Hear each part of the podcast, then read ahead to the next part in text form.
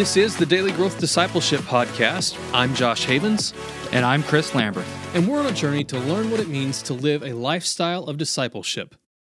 We're glad you're joining us today, and we hope that as you set aside this time for God, that He will help you grow today in the everyday moments of life. When we think about discipleship, we often think about our own personal journeys in pursuit of Christ. But an important part of walking with Christ is making other disciples, stewarding the gift that we've been given in order to pass it on. And there's no more important way to pass on this gift of discipleship than to our own children.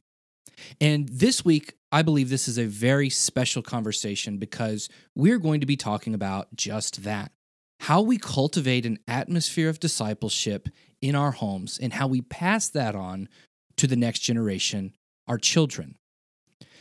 First off, I'd like to challenge you that if you're listening to this podcast right now and you are married, that this would be a great opportunity for you guys to listen to this together. So maybe if you want to go ahead and listen to it right now and you're on your daily commute, go ahead. But I challenge you to, at a later time, get back together with your spouse and really try to dig through these topics together because this week's conversation is going to make a significant impact in your own marriage and in especially the atmosphere in your home and the way you raise your children to be disciples of Jesus themselves. And joining us this week to talk about these important issues is Brian Dietz. Brian Dietz is the marriage and family pastor at High Rock Covenant Church in Arlington, Massachusetts. He's been married to his wife Heather for 14 years, and they have three kids Abby, Lydia, and Caleb. Date nights and family nights are both a favorite part of Brian's week, and he loves encouraging others through the highs and lows of their own marital and family intimacy. In 2011, Brian started developing a curriculum called Milestones Raising a Jesus Loving Generation to help families in his congregation celebrate spiritual mile markers and prepare for the next season of discipleship. This curriculum has evolved over the years and continues to be one of Brian's biggest passions. Maybe your week as a family looks like this. You go to church on Sunday mornings, you get home from church, you eat lunch, and you prepare for the rest of the week.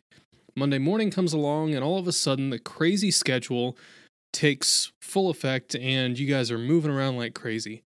And between Monday morning and Saturday night, all you really think about are the next things on the schedule. And in all of this chaos, it may leave you feeling a little bit empty. Well, today we're going to talk about what a healthy family actually looks like when it comes to our own spiritual development and our relationships with each other in our own families.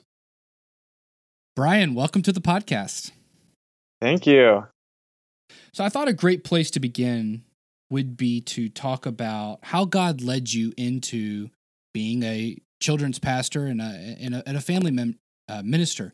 And maybe you could actually describe what that role is for you. How, how does how do those two things uh, relate, and what is your role in your church? Yeah, sure. Well, I came into our church when uh, we barely really had a lot of families or even kids, um, but they wanted to have some. And so I came in with my own little ones, like a two year old and a baby and they wanted to build a family ministry. It was more of a young adult college church. And so I came in and got to grow with the church and got to do a variety of roles and uh, figure out my own family while also figuring out kind of what it would look like to disciple families in our community.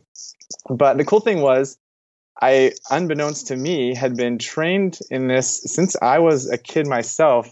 I didn't know that families would just go on vacation and just take their bags and just hang out and relax. I always grew up going away with my mom telling us to pack light because we had to make room for all the props and the skits and the games that we were going to use to have all these intergenerational experiences with my cousins and my aunts and my uncles.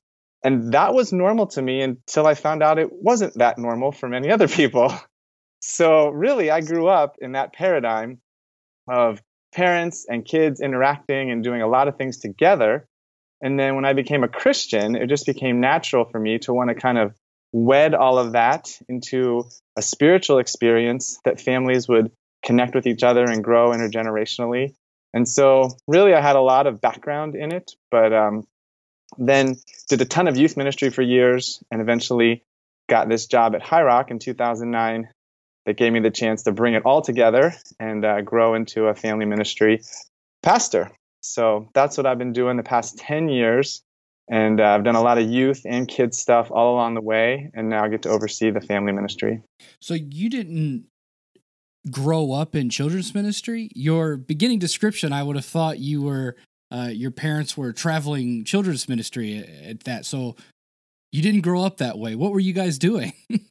so every summer we would go away and uh, yeah, we went to church, but we weren't really yeah, that wasn't a big piece of it per se. Uh, in this in the summer, it was like this big like family vacation where like my aunts and uncles and cousins and grandparents all came together. And we went away and we would all vacation together, but we would do all these intergenerational things and hang out and enjoy that. So there was church in the background, but that wasn't necessarily connected to it all until later on for me. But uh, yeah, that was more of just something my mom loved to do. She was a music teacher, so that was kind of just her teaching background came into play, and we literally would do family skit nights and giant family game nights and all this stuff, and that's kind of what I do now. It's kind of funny, but I write big skits for our church and get a bunch of teens and people of all ages engage with them and try to make ways to interact with families and kids and we do uh, family weekends and all that sort of stuff and that's what I grew up doing. So it's kind of cool how God brought that together. Yeah, that is really cool preparation, very unique. Um, at what point did that sort of click in your mind that the Lord had been using that entire uh, growing up experience to prepare you for uh, the ministry? Was it like you got you started writing your first skit and you sort of were back at one of those summer camps or uh, you know those family reunions, or uh, did you notice it before? Uh, you know, I think it happened when I was in seminary and I went to a church that had a family pastor. And I didn't know that was really a thing, but I was really involved in youth ministry and loved that. So certainly lots of skits from, you know, being involved in I was in Young Life and all that. So I did lots of skits that way. But uh, but then to find out that you could kind of bring all of that together in a ministry in the church was just so exciting. And I immediately latched on to that pastor was you know eventually became an intern and mentored there and then he led a bunch of family camps and all that kind of stuff. So that's what really helped put it together for me and partnering in ministry with that pastor for a number of years. Where'd you go to seminary at?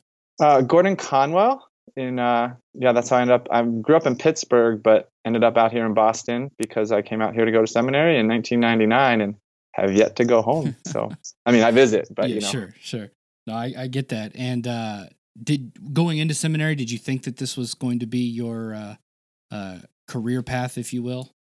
You know, I didn't know. I really wanted to enter seminary wide open and just anxious to learn more about the Bible. And so when I came to seminary the first summer, I was given an internship at a small church that never had an intern. They didn't know what to do with me. They said, uh, whatever you want to do. Like, we just have some funds that we were able to fund an intern, so we brought you on. And so, about the first week, as much as I was thinking of all these other ideas of things I should try out, I met a few of the teens and just jumped right in because youth ministry had been my primary ministry up until that point. But I met those kids, and God just did some pretty cool things, even the three months I was there, that seemed to just affirm and confirm that like youth were my passion, at least for that season. And uh, and so, yeah, did seven years of middle school ministry, and then ended up as a family pastor, also doing youth ministry here at High Rock, and then grew into the family and marriage pastor today. That's awesome. Um, how did seminary prepare you then for the ministry you're doing now with with families? One of the things, one of the misconceptions I believe that's really out there is, uh, you know. It, we hear of the the cemetery instead of uh, seminary, right? And it's it's where you go and you either go to lose your religion or you you come back and you're really dry and dusty and and kind of kind of boring. How did the how have the lessons you learned and and learning to dive in and, and study scripture? How is that affecting your ministry now? Yeah, I think you know seminary definitely has its pros and cons. I, I would certainly agree. I loved my time in seminary. And I was coming out with a music degree. That was my college background. And so I loved getting the theological background and learning to think theologically. I think that was the main thing that I came away with, and certainly just a ton more depth in my understanding of scripture and being able to integrate that well then into the teaching that I wanted to do and really the creative and practical ways that I wanted to reach kids and and teens and families. I don't know that I got a lot of those creative ideas from seminary, but what it did is it grounded it in some ways to then be able to take the truths and the practices of knowing God and then present them in a way that can help hopefully grow families and disciple kids and, and their and the teens as well. So I felt like it just gave me that grounding that I needed and the ability to start thinking and asking questions in a theological way that hopefully would then help families get foundations that they could use. But then I think I had to do a lot of translating work to figure out how could families access that and that's kind of been the journey of the past 17 years of figuring out how to make it accessible in a way that, that kids and, and parents get could use yeah, I think that we found that to be so true from from our time in seminary is it really did ground us in that theological thinking and I love that that way that you even said it is thinking theologically because it's I think it's an underserved area in our churches today that people take it for granted that when we read scripture, we actually do have to develop a way of thinking about that when we read it in order to understand it, in order to uh, interpret it correctly. But at the same time, there is that application section and, and sometimes there's that huge chasm that we just have a tendency to to jump over and, and we skip all the theological stuff. So I was wondering if you could um, just one or two examples, if they come to mind, of ways that you have worked to translate that theological thinking into some of these more practical uh, events that you've been doing? Uh, that is a great question. Uh, and I feel like that's often just sort of a journey I'm trying to do. And one of the things that comes to mind ever since I've started is the desire to to take a bunch of teens, and I've worked I worked with middle school. Actually the primary consistent thing I've done for 17 years is work with middle schoolers, and um, always wanting to invite any of them that wanted to kind of go to the next level with their faith and uh, and meet outside a couple times a month, and then really they're sort of my like whatever I'm thinking about or learning myself. It's like taking that and they're sort of my test case. Like if what I'm learning can't translate into their lives in some relevant way, then it may not be as valuable as I think. Or how can I take that and make it something accessible to them? And so over the years, I mean, I might be reading a fairly heavy type of book, but trying to figure out, okay, where does that go? Or a spiritual discipline or a spiritual practice and saying, okay, what would make this accessible for these guys? And let's let's play with that together and see how I can disciple them in that way. So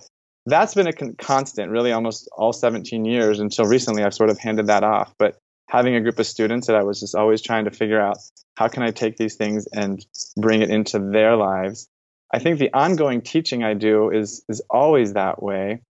And then um, we also have a class now that I started with middle schoolers and then translated into a ninth grade class.